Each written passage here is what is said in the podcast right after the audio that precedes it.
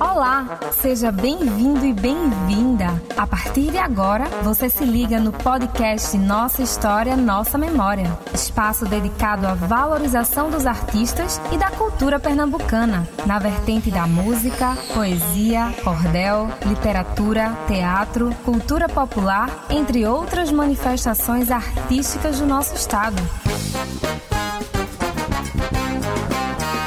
Chega mais que o podcast Nossa História, Nossa Memória está começando.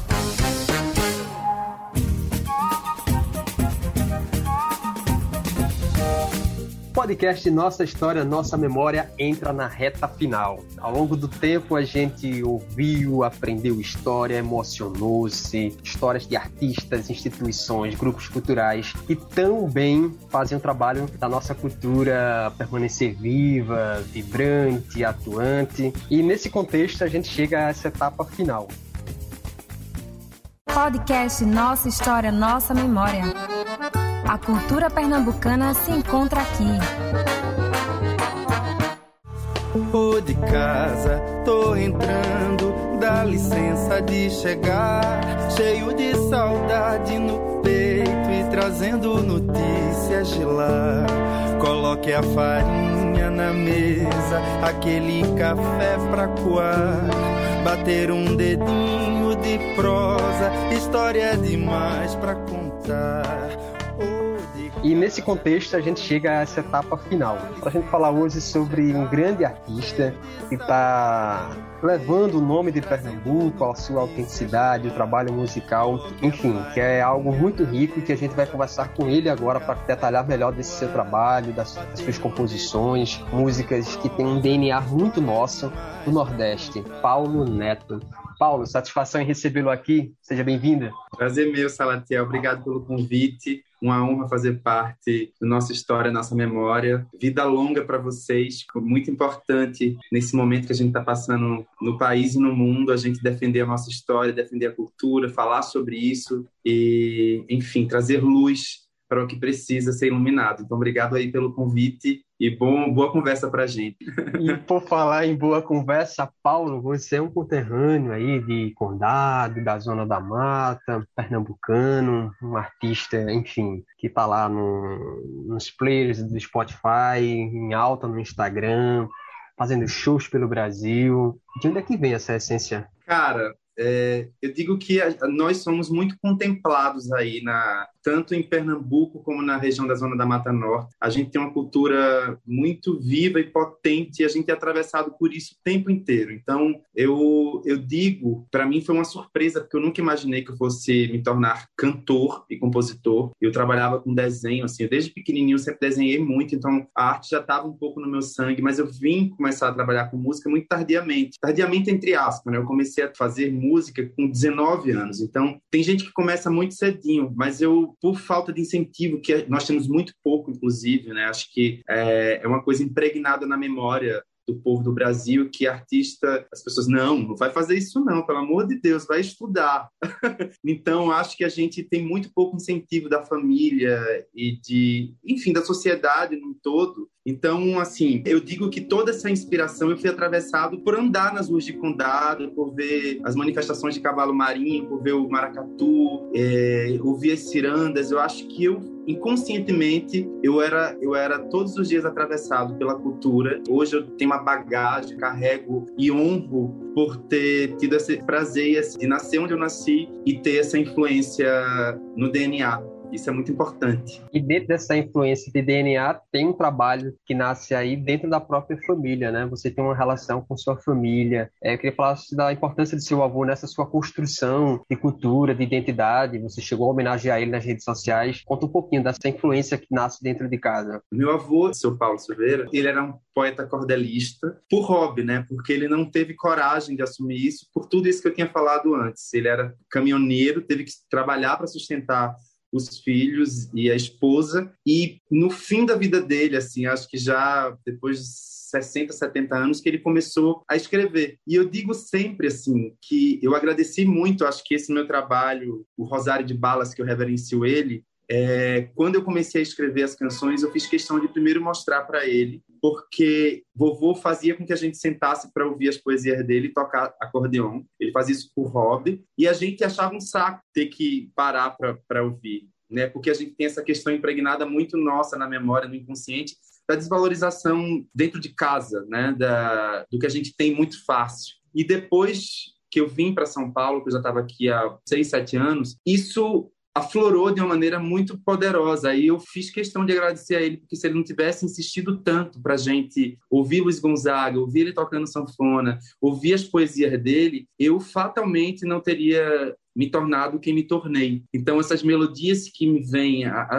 a, a, poesia que eu escrevo, com certeza vem de toda essa história, dessa relação com ele. Então, eu sou muito grato porque ele nunca perdeu é, a, essa essência artística, apesar de toda a dureza da vida, de toda a responsabilidade que a vida traz, principalmente para um homem nordestino, que tem que segurar ali um brilho para a família e para manter um trabalho, para sustentar. Então, eu sou muito grato por isso a ele também. Paulo, quando foi que você entendeu que era momento de ganhar os palcos e mostrar seu talento? A gente sabe que fazer arte no Brasil tem a desvalorização pública né, dos órgãos públicos que são competentes e que têm autonomia para isso também de pessoas próximas que acham que o trabalho artístico é coisa de pessoas desocupadas, que, enfim, o trabalho artístico não dá dinheiro, né? Só dá uhum. dinheiro a esses grandes artistas que a gente vê na televisão, mas aquele pessoa do bairro parece que é sempre ali desvalorizado. Como é que foi para você lidar com tudo isso e entender que era o momento de superar essa fase e de fazer seu nome no palco, no mundo. Eu acho que tem uma coisa para o artista que a gente não tem como correr disso, da tua história. Não existe, porque ou você opta por ser infeliz, triste, viver uma vida. Eu acho que eu acho também bastante corajoso. Assim, eu tenho várias pessoas e amigos que eu conheço que desistiram da arte pela sobrevivência, né, para poder comer. E eu acho um ato corajoso igual de quem continua tentando viver de arte, porque viver de arte no país é um ato de coragem. E eu acho que assim, eu fui assaltado por ela, assim. A arte, ela me tomou de um jeito, eu não tive como correr, porque, como eu te falei, eu não imaginava. E eu acredito muito nos anjos que a arte também põe no teu caminho, porque teve uma pessoa que me falou: "Você é um cantor". E aí ele pegou na minha mãe e falou: "Você vai cantar". Eu falei: "Eu não vou cantar". Só que eu era um artista, então assim, eu já participava dos movimentos de, de, de gincana nas escolas, tudo eu estava à frente, eu estava sempre articulando movimento artístico na cidade, mas quando eu me deparei de fato, assim, que eu ia ter coragem de fazer isso, foi porque esse cara que, que é o lá de Condado, Carlos Lopes, o nome do produtor, ele olhou para mim e falou assim: Cara, você vai cantar e você vai cantar semana que vem. E eu falei, como assim? Você tá louco? Eu não sou cantor. Ele é sim. E aí ele me colocou num palco para cantar. E quando eu vi aquilo acontecendo, eu entendi que aquilo era o que eu queria e que eu ia fazer pro resto da vida. Então, assim, minha avó me disse uma coisa linda: falou, ó, oh, se não der certo, você volta e vai estar tá tudo aqui para você fazer do que tem que ser feito. Mas vai viver essa brincadeira, porque tudo na vida também, de fato, é uma brincadeira. Você, se você não gostar da brincadeira, você muda. Então, a partir daí, eu não parei mais. Então, assim, e o artista ele quer ser visto, né?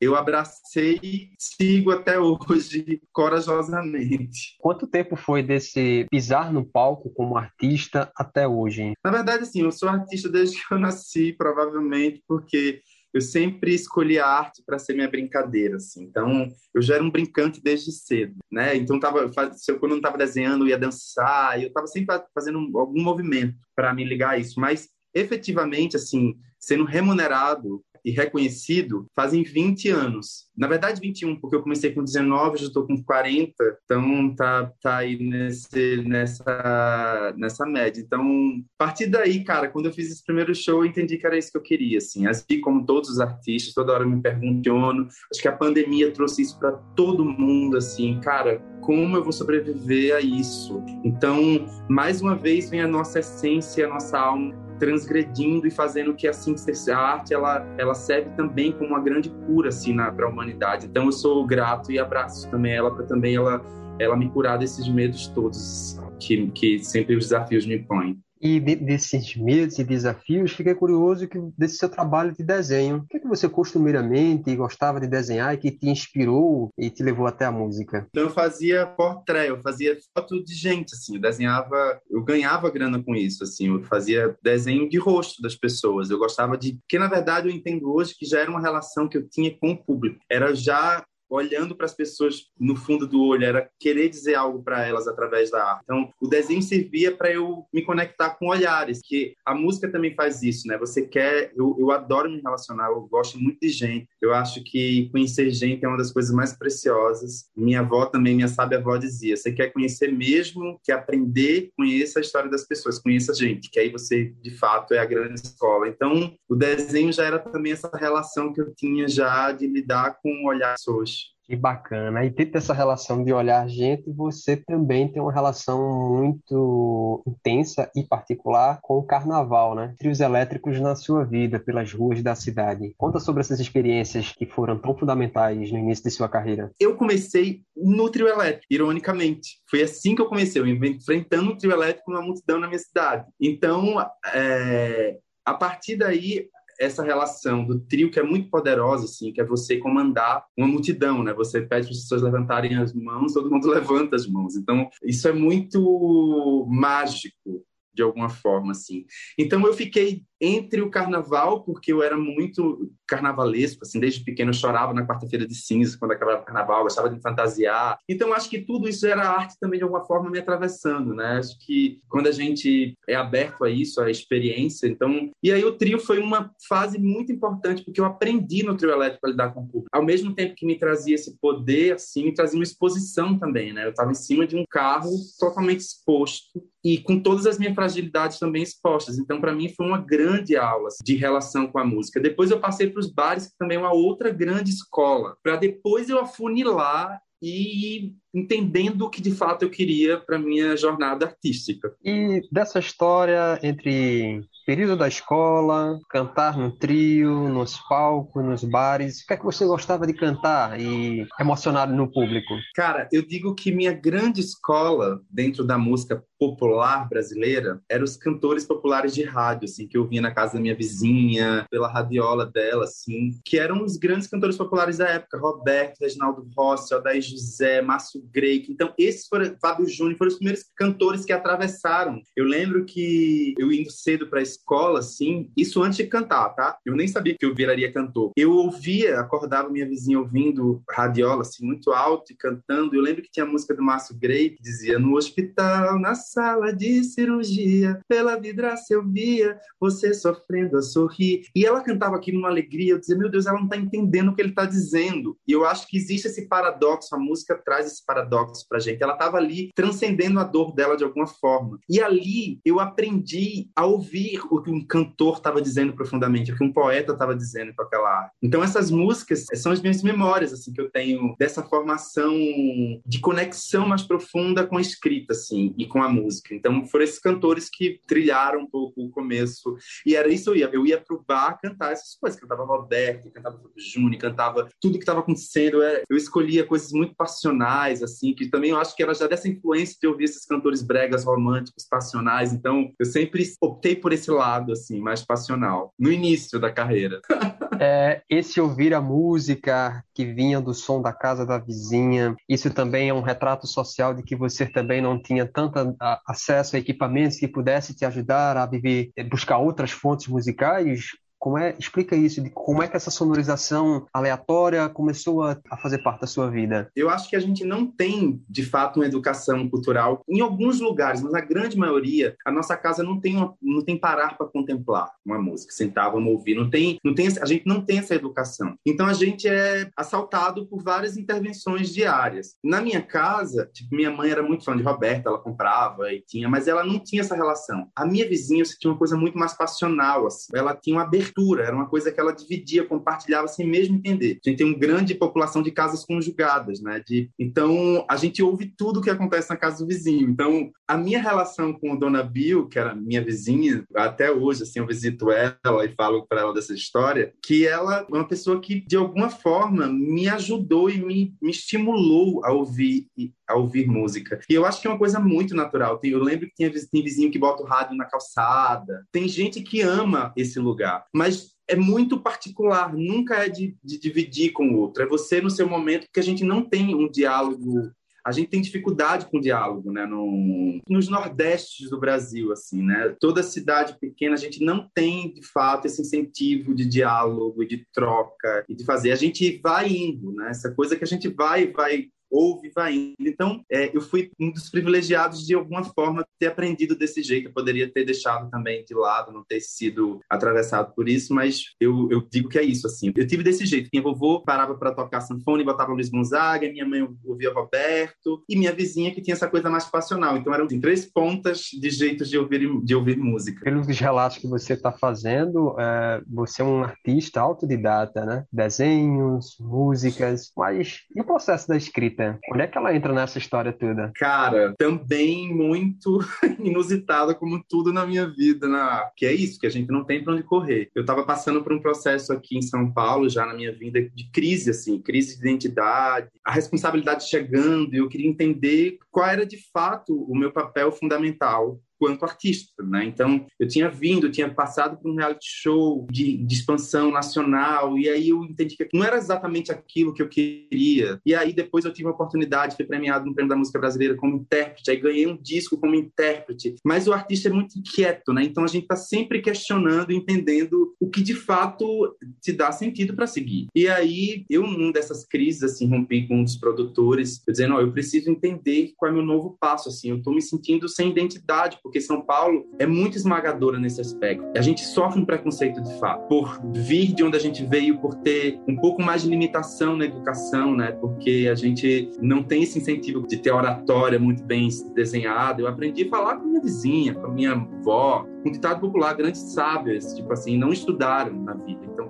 para mim, elas sempre foram as maiores professoras. Então, até a gente romper esse lugar pra, do acadêmico de São Paulo, a gente sofre muito preconceito. Então, eu nessas crises, num dia eu tive um sonho com o título do disco Rosário de Balas. Eu acordei na madrugada com esse sonho pulsando em mim com uma melodia e o desenho da capa do disco. Eu levantei, desenhei, gravei a melodia e entendi que aquilo era meu novo trabalho. Guardei para mim, botei no caderno, tenho até hoje esse caderno assim, todo escrito, datado. E a partir daquele dia, aquele era o caminho que eu tinha que seguir. E o Rosário vinha carregado de tudo. Vinha carregado da, da coisa da religiosidade que a gente tem, da fé que a gente carrega no Nordeste o Rosário ele tem os quatro atos, né? Então é o, o mistério gozoso, doloso, luminoso e glorioso, que para mim também é da jornada do herói, que também é um lugar que eu acessei, que é, você tem que passar por estágios para poder acessar um lugar. E eu acreditei que aquilo era o meu novo trabalho e comecei a escrever tudo que me via na cabeça, todo pensamento, até que o primeiro dia, a primeira música surge. É assim que acontece o estudo, acontece a disciplina, acontece você se dedicar a algo e mergulhar, se abrir, né? Num dia eu estava escrevendo e aí veio uma canção inteira com melodia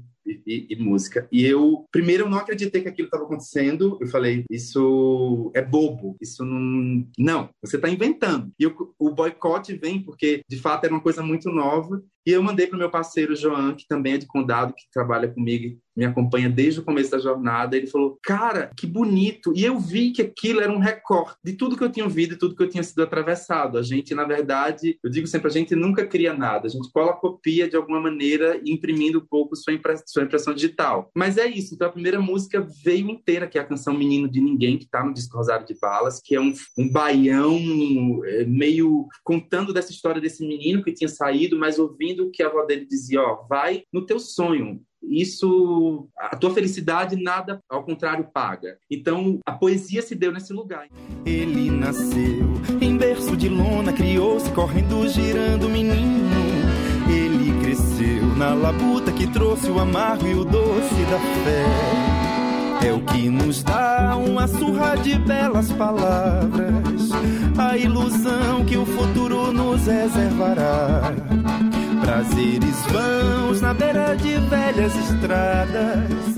Pela canção o sonho libertará.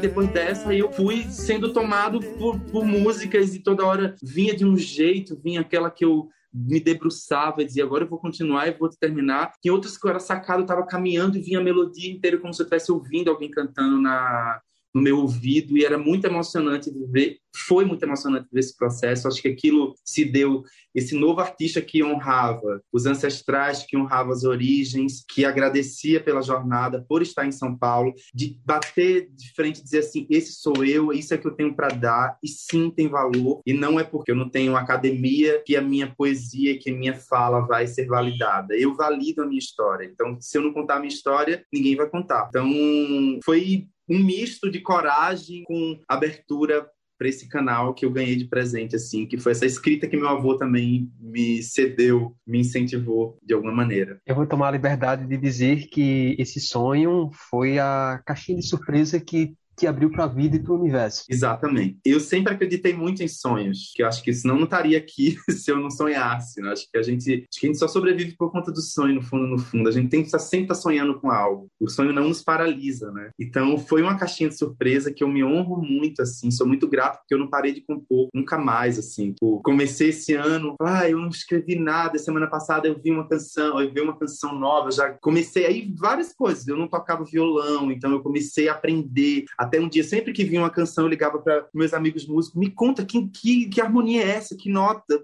E aí até que um dia ninguém me atendeu e eu fui pro violão e aí pelo ouvido eu consegui achar todos os acordes. Então, é um processo muito, para mim, muito poderoso, assim, que eu sou muito grato de poder presenciar, assim, de poder ter sido agraciado pela vida. E como é que foi essa relação de casar voz e instrumentos dentro de si? Processo de cocriação, né? O cantar é algo muito é, íntimo, muito introspectivo. E como é pensar música e entender que, epa, eu agora também preciso ter essa habilidade de construir esse repertório também com o meu DNA? Cara, é um conflito igual todo casamento.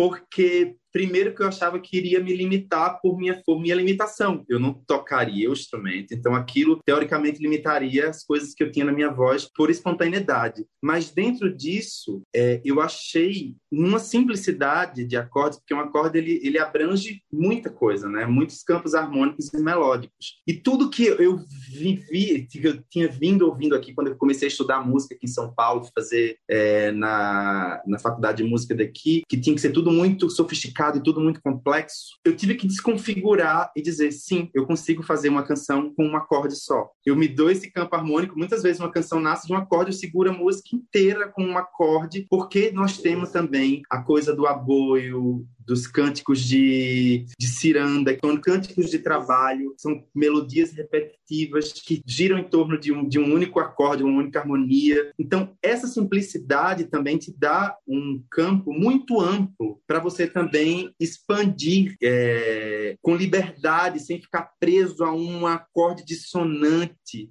e eu acho que essa complexidade que eu tinha agora, eu já tô com mais tranquilidade, assim. Tipo, é igual pegar ficha. Eu tenho uma amiga cantora que dizia: dá o primeiro acorde, pega a ficha e vai. Tipo assim, não precisa ser que se acompanhar no, no final. Agora, essa semana eu fiz uma música nova eu já toquei ela inteira, tipo assim, eu já consegui achar sozinho os caminhos harmônicos só por ouvido. Tem vezes que eu falo assim, falo, João, que acorde é isso aqui? Ele falou, não, o dedo não é aqui não, tá? É mais embaixo. Eu falei, não, mas o som do, do acorde para mim é esse, não é com isso aqui.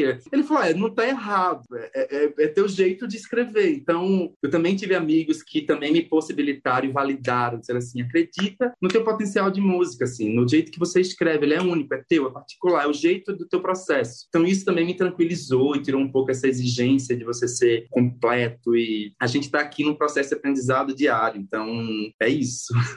Só esclarece pra gente, o acorde dentro do processo musical é o DNA da música? Para quem está nos ouvindo agora e quer entender um pouquinho melhor dessa coisa do acorde, acorde é uma linguagem que está muito dentro do músico, mas se você tivesse traduzir isso de uma forma mais literal para quem desconhece a música com tanta propriedade e ciência como você. Eu não sei se seria para mim especificamente o DNA da música, porque muitas vezes a música ela vem da voz, vem de um outro ponto que não seja do acorde, né? Outras canções nasceram em não acordes, por exemplo, né? Porque tipo, esse acorde não existe. Então, a música ela vem do som. O DNA para mim da música é o som. E seja que som for, seja de, de um pássaro, de uma folha, de um bambuzal, de um batuque. É... Então, isso não são não é coisas exatas, não tem uma coisa precisa exata. Vai sempre existir, porque o campo harmônico melódico é muito amplo. Então, por isso que eu não atrelo ao acorde, eu atrelo mais ao som, DNA. Paulo, é visível escutar os seus trabalhos, assistir e ver como você carrega esse DNA nosso enquanto pernambucano, enquanto da Zona da Mata, para o mundo. É, mas o que te levou esse sair daqui, experimentar essa experiência musical, artística, no sul do país, em São Paulo? Conta um pouco desse teu caminho de ida para lá. É bem maluco falar disso, assim. Eu acho que eu precisei de muita terapia para poder curar, porque a gente não dá valor de fato ao que a gente tem, ao que a gente é, né? A gente aprendeu que a gente precisaria que alguém validasse o que nós somos. E aí, São Paulo, grande metrópole, que te dá oportunidades e que você precisa ser o melhor para você poder ser visto. Então, eu achava tudo menor o que eu tinha meu, que eu tinha de fato, que era meu, dentro das minhas origens. Então, eu primeiro neguei quando eu cheguei isso, eu tentei ser algo que eu não era, eu tentei fazer isso, estudar, fui para uma faculdade, uma universidade de música para estudar, para ser ter mais elaboração e poder me portar e falar e poder ser mais, enfim. É quando eu percebo, e, e foi a grande virada da minha vida, que de fato o que eu tinha era tudo que eu tinha aprendido na minha formação, na minha cidade e com o meu povo, porque era lindo ver que toda vez que eu voltava, eu era sempre acolhido do mesmo jeito. Isso era uma fala da minha avó. Vai viver, não deu certo, volta que a gente vai estar todo mundo aqui te esperando e te acolhendo. E aqui não é muito assim. Aqui você é toda hora criticado, eles esperam que você erre. Eles querem que você seja uma coisa que você não é, de fato. A gente é humano. Então, eu também agradeço essa minha repulsa, gente, que todo mundo que migra, eu vejo muita gente que sai de suas cidades, volta de outro jeito, querendo ser uma coisa. E eu lembro que quando eu voltei, assim, que eu peguei a bicicleta e saí, tipo, na cidade, aquilo de fato era que eu era, tipo. Aí muitos amigos diziam assim, gente, mas tu tá não sei quanto tempo lá e tu é do mesmo jeito. Eu falei, gente, eu tô há muito pouco, eu vivi muito mais com vocês do que eu vivi lá. E coisas que eu vivi lá que eu não, não me dão sentido. Eu acho que tudo é válido. Eu sou muito grato a São Paulo, assim, porque eu digo que São Paulo, para mim, virou uma espécie de pai, porque eu perdi meu pai muito cedo. Eu não tive uma presença masculina muito firme na minha vida. Eu fui cercado por mulheres o tempo inteiro. Então,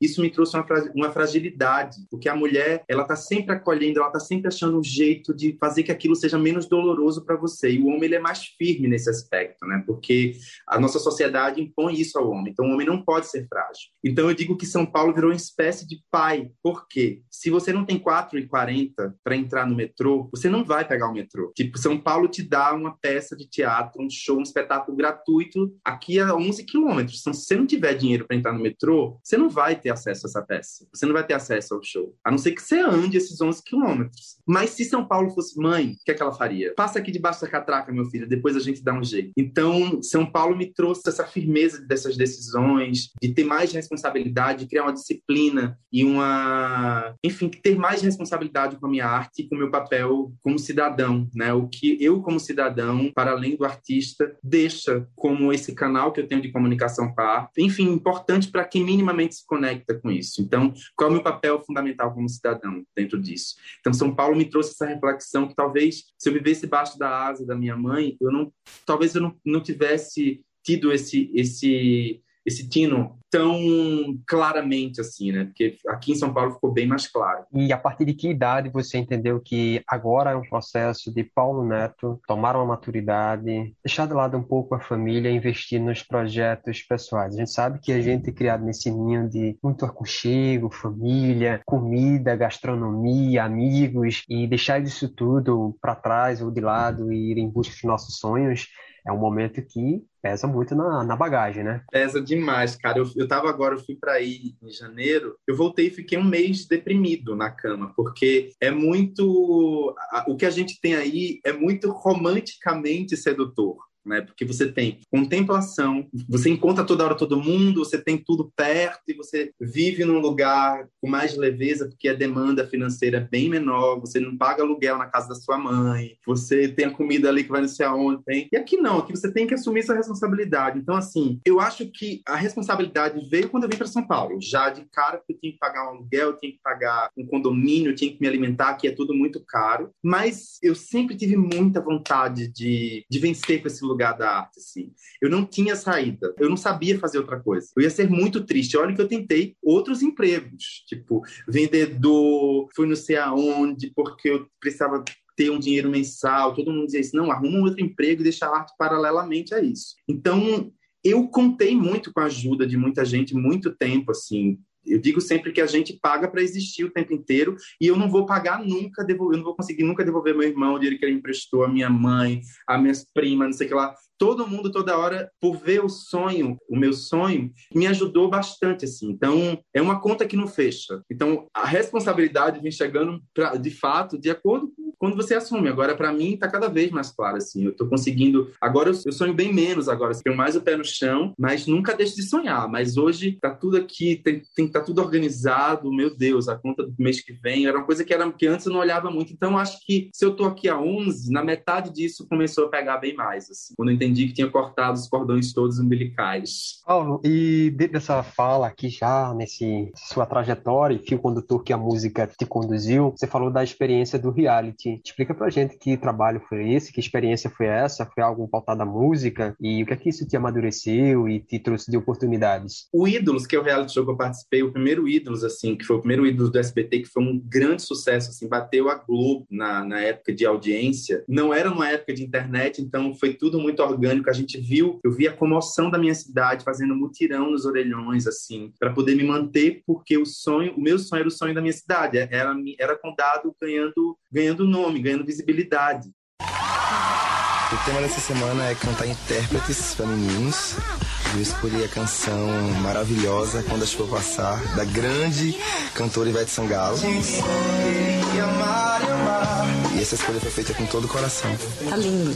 Você cantando bem, estando bem com a canção, você vai conseguir agradar os jurados e o público em casa. O que você achou do arranjo? Muito bom. Beto captou direitinho a história, né, Beto? Eu queria esse pianinho no, no começo mesmo. Tem muita coisa para mostrar ainda. Tô, tô indo devagarzinho.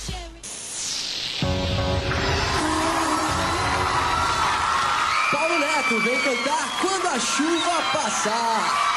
Então, primeiro que eu agradeço por estar em São Paulo foi por conta do reality show. Eu tive vontade de permanecer aqui, porque a experiência foi mais uma brincadeira, mas porque o SBT pagou esse tempo que eu fiquei aqui, ele me deu um, um, estágio gratuito em São Paulo. Então, eu pude conhecer São Paulo e tirar o medo que eu tinha da capital, porque era muito sedutor eu permanecer aí. Minha avó deixou bem claro isso para mim, cara, o que você ganha aqui, você ganha muito bem. Você consegue viver bem com o seu trabalho. Mas daqui a pouco aparecerão outros artistas e você não vai ser só esse artista. Você vai precisar expandir então, essas conversas que eu tinha com ela, que é uma grande sábia, assim, eu acho que o grande anjo que me encaminhou para essa jornada também, ela me encorajou bastante, Dona Cleonice, esposa de seu Paulo Silveira, ela me trouxe essas clarezas, assim. Então, assim, o SBT para mim foi a minha passagem para São Paulo, independente da experiência do reality. Eu era muito imaturo, eu era muito inexperiente, eu tinha muito medo de, exposição. Eu saí de condado direto para TV, né? Tipo assim, eu fiquei isolado num lugar onde eu tinha que estar toda hora sendo julgado em TV. Eu não podia ver minha família e eu tinha que ver minha família em 10 minutos. Era uma pressão psicológica muito grande. Isso, de alguma forma, me traumatizou em vários aspectos, assim, me deixou toda hora achando que eu estava sendo julgada todo tempo, assim, eu tive que batalhar muito ao longo do tempo para entender que aquilo era um julgamento, porque era uma condição de um roteiro, mas na vida, por mais que a gente seja julgado, a gente também não é tão perseguido assim, nem tudo é sobre a gente. Então eu fui tirando um pouco esse foco do meu umbigo e entender que, tipo, cara, você não é tão importante assim, não, tá? Tem muita coisa que acontece ao seu redor. Então, o Ídolos, para além da projeção dos grandes amigos que me trouxe, porque foi uma experiência na TV, foi uma experiência que me ajudou a discernir o que é que eu queria e o que é que eu não queria para minha vida. Tipo assim, isso eu não quero nunca mais passar. Isso eu quero. E isso,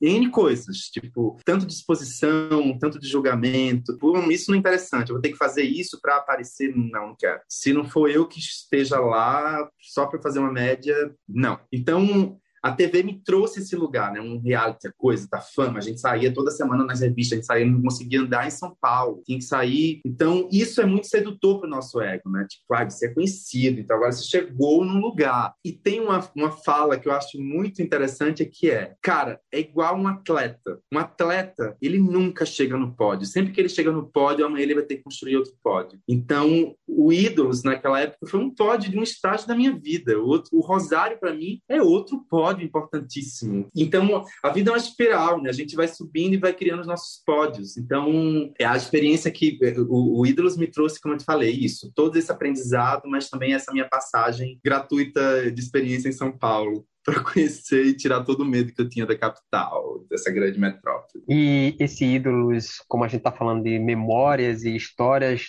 na história em que ano aconteceu e como foi lá a competição, sei lá, a colocação que você ficou. Eu acho que mais do que, sei lá, ter ganho, é ter participado, é ter chegado lá e, e amadurecido com todo esse processo, creio eu, é isso? Exatamente. Foi em 2006. Então, eu cheguei eu fui o quarto finalista da edição, né? Imagina, eu nunca imaginei que eu iria nem entrar no programa. Quando eu vim a primeira vez para São Paulo, eu falei, cara, era muita gente maravilhosa, tipo assim. Então, mas eu era um personagem para eles interessante. Depois eu entendi que eles montam também com personagens. Eu era nordestino, gay, que trazia um lugar de, de, tinha várias coisas que eles me provocavam assim na época que eu não deixei ceder, porque eu tinha essa questão. Eu também tinha preconceito com, com a sexualidade, eu não era bem resolvido eu não era bem resolvido com a minha nordestinidade. Então, tudo que eles queriam me acender naquele lugar gerou um conflito entre nós no programa, entre para mim, óbvio, mais ainda, mas eu me segurei firme assim, eu falei, eu não vou deixar ser exposto num lugar que me fragiliza. Eu vou ficar aqui só porque tem que ser feito, que é a música. Eu não vou abrir mão disso. Isso de certa forma me manteve no programa porque eu não queria levantar, óbvio, eu levantava a bandeira do Nordeste como um todo, mas eu estava levantando a bandeira da música e da minha essência assim, então eu fui longe assim, construir sou amigo de todos os participantes, são pessoas que cantores que eu admiro muito, muitos deles não estão mais na trajetória artística e isso é muito louco assim, porque eu, é isso é a mesma coisa, tipo, todos eles falam, cara, você é muito corajoso, a gente sempre viu isso assim, você se manteve, você continua fazendo música. E eu acho que também tem a ver com o nosso DNA do Nordeste, que a gente é muito corajoso mesmo, a gente é tinhoso, a gente não quer, a gente não deixa, não larga fácil as coisas, não. E, Paulo, você sempre falou em sonhos. É, como é que, assim, ainda nesse contexto do reality, quem te inscreveu, te indicou, como é que foi isso? Eu acho que é uma pergunta que fica aqui na, na curiosidade de qualquer um, né? Você vai, você não vai acreditar. Quem me inscreveu foi a Noeli. A Noeli foi uma das mais incentivadoras, assim, ela acreditava muito até hoje. Nós somos primos irmãos, porque a gente sempre incentivou muito um ou outro. Antes do, do Ídolos, eu participei do, do Fama, que era o da Globo. Eu fui pré-selecionado, não consegui chegar para o programa, mas ali. É, e foi Noelle que me fez fazer o vídeo, que me que falou, vamos fazer, não sei o que lá. E quando eles me ligaram, a gente não acreditou, porque eles me ligaram, você foi selecionado. E a gente entendeu ali que sim, tipo, cara, tem um sonho e quando a gente sonha, a gente corre atrás. E aí no Ídolos foi muito engraçado, porque eu só me inscrevi porque os participantes da época do do Fama da região Nordeste, a gente criou uma relação com algumas pessoas e a primeira eliminatória do, do Ídolos foi em Pernambuco. E na época eles me ligaram para perguntar se eu poderia recebê-los. Eu falei, eu não me inscrevi, mas eu posso conseguir um apartamento da minha tia. A gente fica aqui, vamos lá fazer esse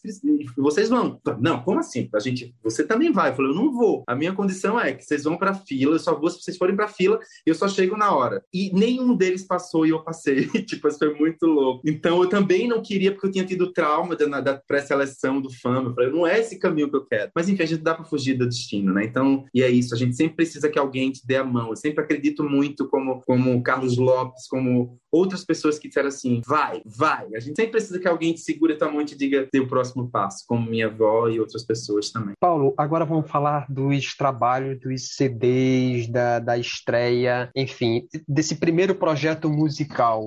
É, ele ganhou corpo, veio num sonho, é como foi chegar ao palco com essa realização, não mais como aquele jovem que foi impulsionado e incentivado a acreditar no sonho, mas sim já sabendo que o sonho era possível, real e, e, de acontecer. É engraçado, assim. Talvez eu sempre fui esse cara que queria escrever minha história inconscientemente. Então, quando eu já cantava Salatiel, eu já gravava um pouco meu show, já fazia CD caseiro para vender nas bares, fazia a própria capa do meu disco. Eu que fiz a capa, tipo, dos meus discos, junto com, com os artistas. Eu sempre escolho a foto, assim.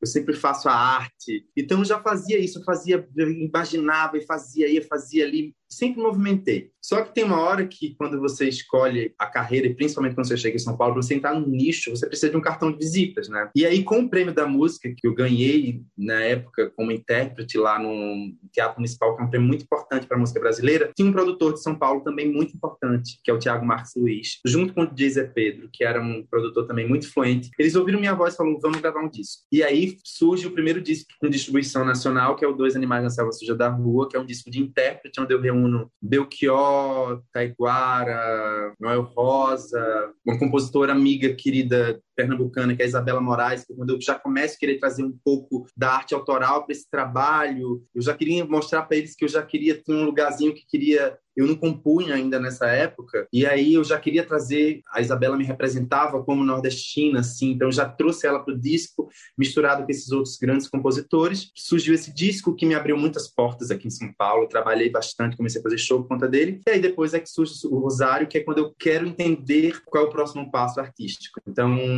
é, é são esses dois discos que me dão essas duas bases para o próximo trabalho que está vindo agora também, que também é todo de composição. Na verdade, acho que até o final do ano eu lanço um disco só cantando a obra de Belchior, porque eu faço um show cantando o trabalho dele há oito anos. E aí eu tive a oportunidade de gravar um ano retrasado um take tipo uma live session num, num, grande estúdio de São Paulo, um produtor muito importante que é o Dudu Borges. A gente foi numa sacada, gravamos músicas em primeiro take e a gente tinha esse material guardado. A gente achou que deveria lançar esse ano uma surpresa, uma, uma novidade que eu estou trazendo de primeira mão para vocês aqui, que eu nem divulguei nada ainda sobre isso, mas eu estava devendo ao público que acompanha. Eu viajei o interior de São Paulo, em muitas cidades do Brasil, cantando esse show do Belchior. Então, foi um cara que também que eu digo que é um dos grandes parceiros meus de composição, porque a poesia dele diz muito muito da nossa história, né? Diz muito de um Nordeste é, transgressor, de um lugar lírico e de uma fala política que é muito importante e potente para a gente. Então, eu digo que tudo que também eu comecei a compor depois tem muito de ser atravessado por ter tido essa jornada desses oito anos atravessado na obra dele. Ele é um grande cara que me atravessou como compositor também. Então, tem esse trabalho breve, virão, vai virar um novo trabalho, que não sei, estamos esperando essa pandemia louca passar, para a gente poder elaborar meu novo trabalho, que é um trabalho mais romântico, é onde eu reverencio esses compositores que eu falei lá no começo, Odaí, Fábio Júnior, Roberto. Essa rádio vai vir, essa vitrola vai vir muito mais presente nesse meu novo trabalho, que eu inclusive lancei uma música o ano passado também com o Dudu, que é uma canção para alguém como você, que é uma canção romântica que conecta com esse lugar. É quando o Dudu me tem, me faz ir para o estúdio gravar o violão e a voz juntos num take só também. Ele falou, mas eu falei, eu não toco violão. Ele falou, toca. Esse é o seu violão, não me interessa interessa. A gente poderia trazer o maior violonista do mundo, mas não é sobre isso, é sobre o seu violão. Ele é o seu violão. E ele é o que mais me interessa, o que mais importa para te acompanhar nas tuas melodias. Então, esse é um cara que também, mais um que falou assim: vai, acredita na tua trajetória. Então, tem esses novos trabalhos e, paralelo a isso, eu tenho feito Adote o Artista, que é um trabalho que surgiu na pandemia, que eu não sei se ia falar, se estava aí na, na teu roteiro. Tem tanta coisa para perguntar, porque a cada minuto que você vai falando uma coisa, eu vou colocando aqui, vou observando. O primeiro trabalho seu foi em 2012, né? Depois teve o, o outro. Você já consegue somar quantas produções você já fez, assim, autoral? Consegue calcular aí pra gente? É, na verdade, autoral tem um Rosário, depois esse processo novo, que é do, desse single que eu lancei da canção pra alguém como você. Aí, paralelo a isso, tem os outros trabalhos, que eu acho que, sim, o Dois Animais também é um trabalho autoral, porque o intérprete, quando ele imprime sua identidade identidade numa canção, ele também está criando autoria junto com, com o compositor. Então, essa coisa que também pegava muito para mim, porque virou uma, virou uma grande onda de canto-autores, né? E todo mundo dar voz à sua arte. E numa época isso me incomodava, porque tem muitos compositores que não têm voz de cantor, né? Que não conseguem cantar suas canções. Então, eu acho o papel do intérprete fundamental para dar voz também para esses poetas. Isso foi ficando um pouco escasso, então, de alguma forma, eu, tinha uma, eu, eu, gostava de defender esse lugar do intérprete, porque eu acho importante a gente dar vida a essas obras, como esse trabalho do Belchior que eu te falei. Então, esse trabalho autoral, ele surge quando eu entendo minha identidade como artista. Então, vamos dizer que essa soma é de tudo, tudo que eu já fiz, tem um pouco desse trabalho autoral, exceto o Rosário, que é inteiramente né, autoral. Né? E aqui eu vou colocar um pensamento e um gostinho muito especial que eu tive com sua música música O Recado. É, você fez um clipe, né? Tá lá no YouTube, tá lá nas redes sociais, na, nas plataformas de música. Fiquei muito curioso, assim, pela letra. Ela, ela nos coloca numa condição, num tempo, tem uma poesia, tem uma história, tem uma percepção. Eu queria que você falasse desse trabalho, assim, dessa música. Ela soa especialmente, assim, para quem escuta, mas também tem muito de, dessa sua percepção, me parece. Do Recado é uma canção brasileira, né? Ela tem muita brasilidade. E ela é minha reverência a tudo que eu aprendi tudo que eu falei lá no começo. Ela é o meu retrato voltando, é, é uma narração desse menino que saiu do interior pernambucano, veio para a cidade grande e volta para reverenciar a, a, história. Então, essa canção, ela nasce nesse lugar muito simples, assim. Ela é cheia de, de peculiaridades e riquezas porque ela tem essa identificação do todo, de um Brasil, de um Nordeste que existe dentro do Brasil. Ô de casa, tô entrando, dá licença de chegar, cheio de saudade no peito e trazendo notícias de lá. Coloque a farinha na mesa, aquele café pra coar, bater um dedinho de prosa, história demais pra contar. Ô de casa. Todo mundo, é, acho que viveu em algum momento da sua vida esse, essa história de ou de casa tô entrando da licença, sabe? Isso é uma coisa que a gente pede licença para entrar na casa das pessoas. Essa música, quando eu fui fazer o clipe dela, eu queria ser esse imigrante que sai de um Nordeste para um grande centro para vender o seu peixe. Então eu fui para a rua, armar meu tabuleiro, armar meu palco e eu era um ambulante tão quanto qualquer pessoa que estava na rua. Qualquer pessoa poderia sentar ali naquele palco e contar a sua história. Todas, todo mundo tem uma história para ser contada. Então essa música, acho que ela traz essa esse acolhimento da história de um todo, né? Então eu sou muito feliz porque essa música nasceu do fim dela. A melodia veio e eu só dizia corre o dia, eu nem me lembro que recado eu vim te dar. Só tinha isso na letra da música. A melodia inteira eu só dizia, eu só, eu só, só vinha Corre o dia, eu nem me lembro que recado eu vim te dar. Porque eu não estava conseguindo desenhar o roteiro. Porque eu queria dizer tanta coisa e no final eu não conseguia. Eu só queria abraçar, eu só queria ver, eu só queria chegar e agradecer. Então ela começa do fim. E aí a construção da poesia, eu convido a Isabela. A Isabela também é uma das incentivadoras minhas como compositor, que ela ouviu eu cantando essa melodia, ela falou: grava isso, que isso é muito poderoso, isso é potente. Vai, grava. E eu gravei e ela ficou: vai, fica aí, fica cantarolando, canta as melodias. E aí depois eu fui escrevendo e convidei ela para finalizar comigo. Ela sentou um dia, assim, porque ela também, como era uma compositora que eu admirava muito, assim, admiro muito, era como se ela tivesse também dando check, assim, é a professora que está dizendo: tá bom, você te passo nessa prova, você pode começar a escrever suas canções.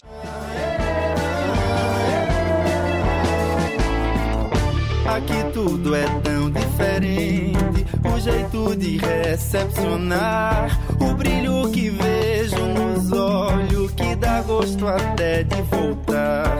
Eu vi tanta coisa na estrada, três dias passei pra chegar. Paisagem, asfalto e terra, até minha casa avistar. Vim correndo pros teus braços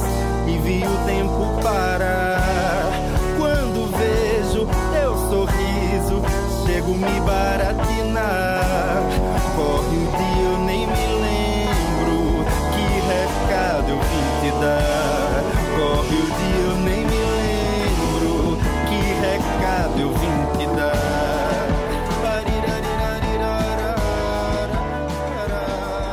Então, eu tenho muita honra de ter escrito essa canção com ela, porque ela foi muito importante nesse lugar de eu defender a arte autoral. Ela foi fundamental. E, e, e dentro desse processo, eu também, quando eu escutei a música, lembrou muito esse trabalho que a gente tem feito no podcast, né? Que é essa coisa da, da conversa ali, porque é uma experiência muito no fone, de ouvido, muito sua. São conversas sobre nós, sobre nossa gente, sobre nossas histórias, e pessoas que têm tantos trabalhos é, mas que não tem espaço para relatar esse cara. A gente conversou enquanto produção, eu acho que a gente precisa conversar com esse artista, porque essa música tem muito da gente e é o que a gente vai colocar no nosso especial desse último episódio que a gente está conversando, porque eu acho que é isso, foi isso que a gente fez de janeiro para cá, em quatro meses. Foi conversar, foi. Eu gosto muito de histórias, gosto de música e, em particular, essa música autoral, genuína, autêntica e que nos identifica, né? E que, enfim, nos conduz. Mas aí, dentro desse trabalho, eu queria que você também retratasse esse, esse momento que você criou, né, do Adote um Artista. É uma ação que você faz nas redes sociais. É, eu queria que você falasse dessa experiência. É, por que dessa ideia, desse projeto? O Adote o Artista foi o maior presente, assim, que eu recebi na vida, porque é um ímpeto de sobrevivência. Eu comecei esse projeto junto com meu companheiro Zé Ed. A gente, quando a gente foi tomado pelo assunto pandemia, né,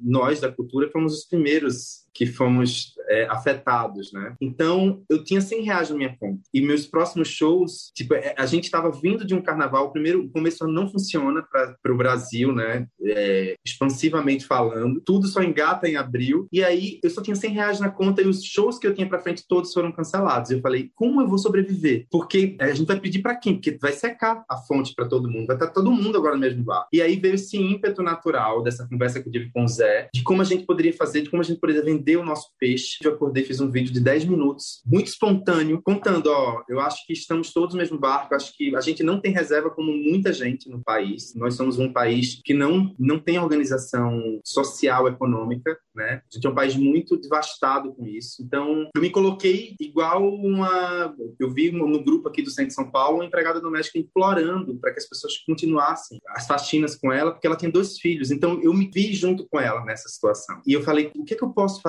E aí veio essa ideia de vender esses, esses telegramas musicais, ou serenata virtual, ou presente sonoro, cada um chama de um jeito. E aí uma pessoa também muito importante, que é também um incentivador de jornada, que é a Rafa Britson, que ela, ela tem um Instagram muito expansivo, com muitos milhões de seguidores, ela era apresentadora da Globo, que rompeu o contrato dela para viver o sonho dela. E ela falou, gente, é uma hora que a gente precisa se ajudar muito. Então ela foi, de certa forma, ela, ela falou, você tem que colocar isso, essa ideia é incrível, tá todo mundo isolado, é um jeito de você se conectar com as pessoas, a gente mandar uma mensagem para alguém, enfim a gente, eu comecei sozinho, depois o Zé entrou, depois entraram mais oito artistas. Só eu cantei para mais de 2.500 pessoas no ano passado. O projeto fez mais de 6 mil pessoas. Eu, como nunca em 20 anos na vida, eu tinha conseguido pagar minhas contas em dia. Eu consegui o ano passado, ironicamente, porque foi um trabalho, eu fazia em média de 10 a 12 chamadas por dia, nos dias que eu trabalhava. Eu, como você, eu amo ouvir histórias. Então, foi um grande, uma grande oportunidade de eu mostrar a minha saber de outras histórias. Eu, eu coleciono várias histórias dessa, dessa jornada. Eu compus músicas para algumas das histórias que me atravessaram, porque na primeira semana eu entendi que não era só sobre minha necessidade, era, era muito mais forte do que isso. Eu digo que a gente se tornou, para além de cantores e compositores, mensageiros de afeto. Então, e efetivamente, eu nunca trabalhei assim. Alguém deposita um dinheiro na minha conta e eu vou lá e executo. Nunca. A gente sempre recebe depois. Todos os contratos vêm depois, toda a lei de fomento vem depois, tudo vem depois para o artista. E com esse trabalho, as pessoas pagam, eu recebo o comprovante, eu agendo o presente e depois eu entrego. Então, é, foi o contrário de tudo isso. Então, para mim, isso foi um, é um trabalho que eu sempre falo que eu não quero parar de fazer, se Deus me permitir, por um, todo o tempo, não sei em que patamar eu esteja da minha vida, eu vou parar algum dia da semana ou dois dias da semana para fazer esses, esses, encontros, porque é para além de só uma serenata, é um encontro, né? E a gente agora, para ressignificar essa jornada, a gente vai lançar uma campanha agora em maio, que também estou dizendo em primeira mão para vocês, que é a Adote Solidário, é, é a Adote Solidário, onde a gente, muitas pessoas que já compraram, já não tem mais para quem mandar, para família e amigos, e continuam querendo, toda hora ela inventa uma pessoa para mandar para poder me manter como artista, que é uma responsabilidade que ela sente de me manter, que ela, ela vai lá, 50 reais é o que ela pode me dar e ela tá fazendo uma ação para alguém. A gente vai fazer com que essas pessoas agora doem essas chamadas para profissionais de saúde. A gente levantou um banco de dados de hospitais. A gente, aí em Pernambuco, a gente fechou agora com as clínicas, tem o, Bela, tem o Belarmino de Goiânia, a gente está tá expandindo aos poucos, porque a gente, não tá, a gente não sabe qual demanda a gente vai ter, mas a gente vai trazer isso para todo mundo. Quer dizer, você já mandou para seus amigos, seus familiares, agora doe para um profissional de saúde que está precisando tão quanto, assim, está todo mundo muito cansado, mas mais ainda, essa linha de frente que tem mantido a gente bem, né, de alguma forma, eles que estão lutando pela nossa vida. Então,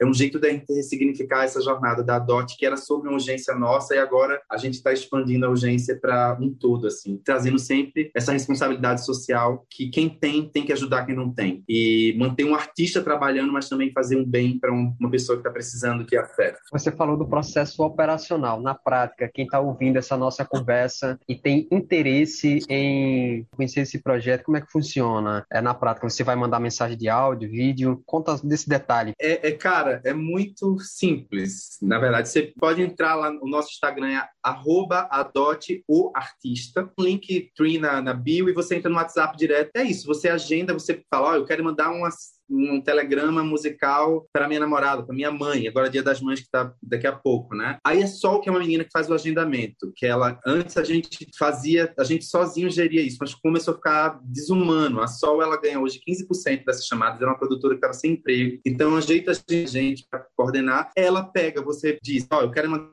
você manda o WhatsApp, compartilha o WhatsApp da pessoa, a Sol entra em contato dizendo, você ganhou de presente, você avisa, estou mandando presente via WhatsApp. A pessoa, mas que presente?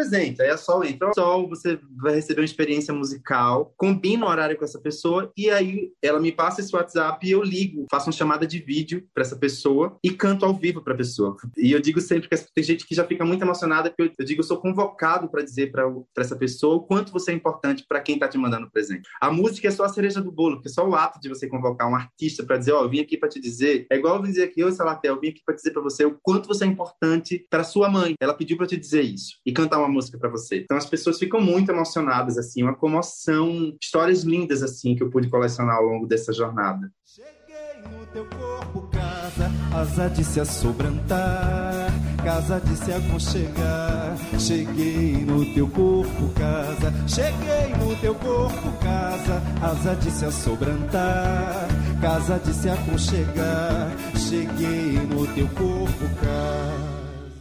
Que massa, muito incrível essa experiência. E já chegando no, no, mas finalmente da nossa conversa, eu queria que você retratasse, tratasse, na verdade, de prêmios, né? É uma coisa que eu passei lá atrás e, e agora que me dei conta, e premiações que você recebeu e que você é, pode destacar aqui nessa nossa conversa? É, eu falei para você até no meio de uma das conversas que foi do Prêmio da Música Brasileira, que para mim foi um dos mais importantes, assim, que é um prêmio, é um antigo prêmio Shell, é, que é muito importante para o cenário da música. E eu, eu ganhei o prêmio lá como intérprete, assim, na época, Alcione, o Viri Santiago falando comigo, parabenizando, falando da minha voz. E eu completamente emocionado, porque era mais uma vez o destino e a vida dizendo assim: vamos lá dar mais esse passo, sabe? Então, esse foi o prêmio que foi um prêmio que foi um divisor de águas, porque foi o que me deu o disco, como eu te falei antes, o Dois Animais, e abriu portas, como todas as experiências que a gente tem, vai abrindo portas e abrindo portas. Hoje, agora, a DOT é meu maior prêmio, que está abrindo a, porta da casa de várias pessoas. E isso, para mim, como artista que ama história, que ama conhecer gente, que me inspiro muito. Eu estou tendo esse privilégio no momento que a gente não poderia ter conhecer pessoas, eu estou podendo conhecer, falar sobre arte e falar sobre afeto, que são duas coisas fundamentais para a gente atravessar esses tempos dolorosos. Paulo, foi uma honra conversar contigo. A gente quer agradecer demais a sua participação aqui. Eu queria que você pudesse reforçar as redes sociais para quem quiser entrar em contato, acompanhar seu trabalho, plataformas. Quero agradecer o, a, as novidades que você antecipou para nosso público, para nossa audiência e dizer que é uma honra tê-lo aqui nesse espaço que é, que é nosso, que é para a gente conversar sobre histórias, músicas e se sentir em casa. Muito obrigado, Salatel. Fico muito honrado também. Vida longa para vocês, nossa, é, nossa história, nossa memória que vocês consigam voltar com outras temporadas, que sejam contemplados por outras leis. E quem quiser me seguir, eu estou no Instagram como eu Paulo Neto, arroba eu Paulo Neto. Aí lá no, tem um linkzinho na bio que vai te mandar para todos os lugares, Spotify, Deezer, YouTube. Então, Facebook eu estou também como Paulo Neto, eu Paulo Neto, eu nem lembro. Mas vai ter lá, entra no meu Instagram que lá vai ter o link para todos, para o canal do YouTube, para tudo, que aí fica mais fácil, eu nunca sei os endereços direito. Abraço, até a próxima. Bons shows, bons projetos. Fica com Deus. Abraço você também, Salatel. Saúde para vocês aí. Pessoal, o episódio do podcast Nossa História, Nossa Memória de hoje vai ficando por aqui. Se você quer saber mais sobre a vida e a obra das pessoas que participaram, basta acessar o blog do projeto www.nossahistorianossamemoria.com.br. Aproveite também nossas redes sociais Facebook ou Instagram. Podcast Nossa História, Nossa Memória. Um forte abraço e até o próximo encontro.